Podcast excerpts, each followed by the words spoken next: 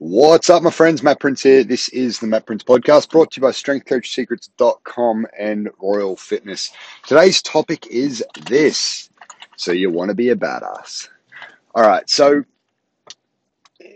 one of the things that I um, talk about a lot, and especially in terms of like the way we train, is weaponizing the body, like becoming a well rounded athlete, weaponizing your body, having a strong mind, having a strong life, being driven in every aspect, right? When we talk about becoming a badass, which, you know, a lot of people want to become a badass. They want to become a badass not only in the gym, but in life as well. And it's super important to understand a few things when it becomes that, right? In the body, right? When you want to look at weaponizing your body, you have to have an approach that's not one dimensional. Uh, I know that's hard to hear for a lot of uh, specialists. And if you do specialize in a sport, great. But just understand that you'll have um, holes and weaknesses within that sport because you just can't completely be a well-rounded athlete if you if you're specializing on one thing.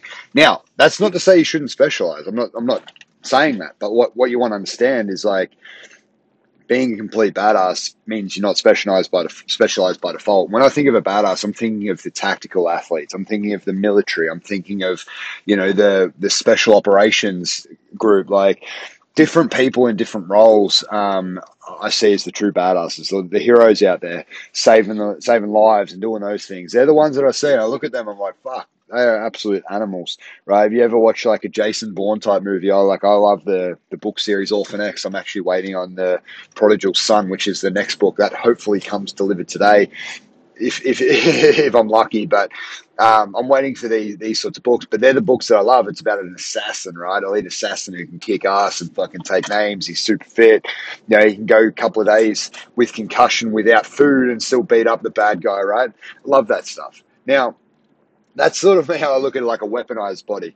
Now, if you look at it uh, um, from how, how you need to train for that from a training standpoint, there's very, um, very diverse bunch of fitness capabilities that you need to have. First thing you want to look at is basic aerobic endurance, right? Aerobic endurance is cardio. How long can you last? right? I'm not talking about how long you can last in bed. Like, hopefully, it's uh, it's longer than 35 seconds or so. But um, you know, hopefully, you, you, your cardio is something that is the base of your whole fitness regime, right? It's it's literally how long can you last? Like I see a lot of people when they start working out, especially in the uh, in the environment that we have at Royal, we run hour sessions, right? When people first start, they may have trained in other gyms. They start up, and within you know 15 minutes, they're blowing up right? Their cardio just needs work. It gets better, right? The cardio gets better, but that's one aspect. If you can build your cardio base up higher, it's going to have a huge, huge knock-on effect. You won't get tired in your in your lifting sessions. You won't get tired if, you know, if shit goes sideways and you need to you need to deal with something. You'll just be more um, more durable in that way. You'll have more endurance and you'll feel better and you'll be more present and you won't, you know, fatigue as easily. So aerobic endurance is very, very important. Then you've got anaerobic endurance, right? So it's basically like aerobic endurance's best friend. Um, you've got the aerobic base, which is like if you were to go slow running or slow riding. If you think like long endurancey type stuff, that's aerobic base. Like that's aerobic endurance. When you look at the anaerobic endurance, think of repeat effort, efforts. Think of football players, like Australian rules football players. Think of soccer players, guys who can not only do it for a long period of time, they go fucking fast, right? That's anaerobic endurance, and I really think that that is a, a, crucial piece that a lot of people miss. They sort of they do aerobic stuff and speed stuff. Like if you're someone who runs or does like um, you, you know whether it's uh you know, any type of cardio, so even if it's boxing, you might do short, sharp, hard, thirty second bursts, and then you might do like longer, say um, yeah, it might be like longer runs or rides to get your aerobic base up and then you might end up that you might do a few sparring rounds of two minutes or three minutes, whatever it is.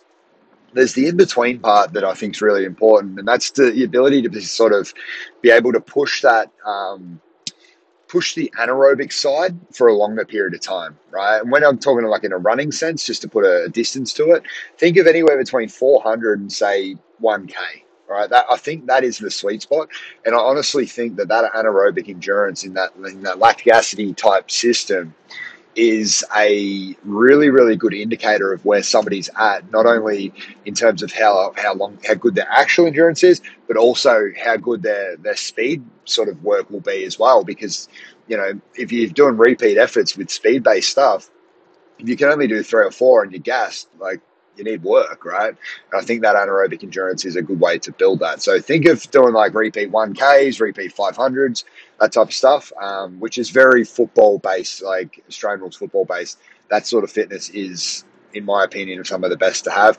The next piece, you've got your speed, right? If you aren't agile, if you can't take off, if you can't go when it's time to go, you're missing something, right? Ways to build this is through sprinting it is through um, sprinting with sleds, sprinting with um, you know weights behind, doing all that sort of stuff. Jumping is a really good one. Hill sprints are a really good one. Um, being like skipping and light on the feet, ladder ladder drills and stuff like that are, are quite good for the agility side. But being able to be you know explosive off a step and you know if somebody let's say you're a copper and someone's trying to get away, if you can get them in the first ten steps and it saves you chasing them for fucking twenty minutes that's key, right? And um, that's something that you know really I think is a key to to add into this weaponizing of the body. Next phase, right? We're talking about you know having um, the ability to to have all the endurances, anaerobic endurance, and speed, right? That's athletic based feats. That's cardio based feats. Now you can do that and be 60 kilos, right? You can be elite at those things. And I'd say the most, the, the better uh, people in the world in these things are going to be lighter, right? They're going to be smaller. But now, how does that make them a dangerous human or somebody who you don't want to fuck with or just weaponized in general? Now, truth is, it doesn't. So there has to be a strength component to this, right? Limit strength is where this comes in. So, limit strength, what that is, is your ability to produce force and demonstrate strength in basically static sort of um, static sort of movement, like a bench press or a uh, deadlift or a squat or an overhead press. I would, and even a pull up would be in there as well. They would be your limit strength testers. Okay, so that's like, hey, how much fucking force can you put into a into a bar? Um, in all of those lifts because you don't want to just be a specialist in one because otherwise you'll be very you know one one dimensional again, right? You want to sort of uh, to build for that. Now, some limit strength targets. These are recommended by by the experts um, in the in, in the tactical course that I'm studying at the moment. They talk about two and a half times body weight for your squat and your deadlift, and one and a half times body weight for your bench press. There's some really good targets. Um, one point two times body weight is acceptable for a pull up, and 1.5 is more elite. So you should be able to do say 15 um, normal like strict pull ups and 1.5 uh, in terms of weight. So, like if I'm 100 kilos, I can do a pull up with 50 kilos. That's class is a really world class standard. Um, now, some of these lifts I match, some of them I don't. Right? I know my deadlift's weak. Right? My body uh, tends to break down when I'm doing too many straight bar deads, and it hurts my back. I ping it. So my focus is about staying healthy, right? So I have to do my trap bar. I do more trap bar based work a lot of the time. That's what I feel better and more comfortable going heavier with. My trap bar is one uh, two and a half times body weight. Straight bar, not so much, right? So I've got work to do on straight bar to fill that gap, right? And I'm constantly working at it. I don't avoid it. It's just this, that's that's a that's a gap, right? My squat, it's only uh, just over two times, right? So it's probably you know it'd be about two times exactly right now. Uh, so I need to progress that, right, to build my limit strength up. And that'll help me. But for someone like me, it's not really where my hole is in the whole whole circle of the weaponizing of the body, right? Mine would be in that in that endurancey side of things now, in the more aerobic endurance. I've got great um, great distance cardio, like if I had to go hike or walk or even like even roll jiu-jitsu and stuff like that. But if I had to sprint and chase somebody down, I'd have to start building my aerobic base. So I could build my anaerobic base. So I could build my speed strength. Start getting back to that side of things. That's where mine would be lacking if I was to be honest. I'm sure you've got a lacking spot too. Now, once we've got so that we're in the strength side now, we've got the limit strength. Now, why limit strength matters, right? If you're thinking of a big badass, right? Somebody who's big and fucking powerful and explosive and's got good endurance is way more scary than someone who's small and got those things. So what you want to be looking at is how can you maximize your muscle mass and minimize your body fat to try and become as you know, as, as I suppose, as dangerous as you possibly can. Limit strength is a great starting point. Basically, if you can hit those two and a half times body weight targets, you're fucking, you're really, really strong, right? If you can hit them, it not only will it mean that you're really strong, but it'll also mean that when you start doing things that make it and tie it into being more functional rather than just being um, able to bench press or squat or deadlift. When you start tying that into carries, you start tying that into lifting balls up, you start carrying into like into low, like carrying like hiking um, ruck packs and stuff like that. Or if you even to think about it in terms of like, um, say you apply that strength into your sprinting, right? You're going to be very, very, very, very powerful. Now, if you start adding it to like, hey, I want to gain a little bit more body weight, imagine if you've got those strength levels, right, and you start you start applying that to the hypertrophy side of things. You're going to be pushing more weight for, for the muscle building type weights, so you're going to be bigger long term, right? You just adjust your food, make sure you're eating more, and you'll gain size. And if you can stay lean and do all the right stuff, you'll be very, very, very well rounded. So that's um, that's something to think about. So now you've got the the limit strength, how it transfers over. Now the next piece I'd like I sort of touched on it is that odd object lifting, right? Have the ability to carry stuff. Have the ability to throw stuff. Have the ability to, you know, move weight really, really explosively, really violently. Have the ability to do a lot of or perform that limit strength on a variety of implements, right? What that'll do is that'll fill up all those little gaps. It'll build your stabilizer, it'll build your traps, it'll build your grip, it'll build your neck up, it'll build your core up, it'll build your legs up, glutes up, like all those things.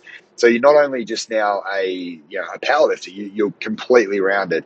I think strongman is a really good way. And if you look at the light strongmen, like the guys say, um, some of the heavyweights, like there's some very, very good fit heavyweights. Um, but when you look at like say Hafthor or Brian Shaw or all those boys, Eddie Hall, like they look like big fat guys. Like they're not going to catch you in a race. But if you look at the guys who are in that like 100 to 120 kilo mark, there's some fucking really badass ones that are well rounded, that can hike, that can sprint, that can do all this stuff. Um, and they're, they're complete well rounded athletes. And then you start going in the 90s, they're badasses. Like they could go into any tactical field and, and be you know, elite fitness in, in a lot of them. So that's something to consider. Like that's a that's a, a really good way to really round out your body. Now, the last piece before I get off this, like we've spoken about all the endurances, the speed, the anaerobic endurance, the aerobic endurance. We've spoken about limit strength, odd object lifting. Um, there's the the concept of the power to weight ratio, which I touched on, but basically you want to maximize your weight, minimize your body fat, make sure that you can use that body really, really well. Um, so you've got your jumping, your sprinting, your pull ups, all that stuff's really comfortable and athletic to you. The last piece that I would recommend if you want to become completely well rounded and weaponized is learn to fight, right? Learn to fight, learn to strike, learn to grapple, become well rounded in that sport as well. And what you'll find is that you'll you'll feel very, especially if you're somebody who's low confidence or um, you know doesn't have a hobby or something. If you can hit all these these aspects, I know it's a lot, it is a lot, but you'll find that you are very, very, very well rounded as a human in terms of your body. And what you'll find is if you can apply the principles that you take from the martial arts, the strength training, and you know the discipline involved, and you start to apply that to the rest of your life, you'll see some really good progress. Right? Apply that, those concepts to your business. Imagine what happens. Apply that those those concepts and dedication to your relationships with your family, your friends, your kids. Imagine what happens. You know, apply that concept, all those all those concepts that you're learning apply it into dedication of self growth and imagine what's going to happen. Anyway, that's all I've got for you today. What I want you to think about is are you well weaponized? You're well rounded? Is it an area that you need to work on, or is there an area you need to work on? If there is an area, what is that area? Is it in your body? Is it in those things that we're speaking about? I'm assuming yes, there will be at least one of them because we tend to avoid what we don't like. Um, but is it also, is there areas in your mind, your relationships, your business, your bank accounts, your fun, family, all that stuff? Is there areas in there that you're missing out on that you need to start to round out a little bit make um, make a little bit more complete. Anyway, that's all I've got for you today. Just something to think about. Hope you're all well. I'll talk to you shortly. Have a great day. Bye.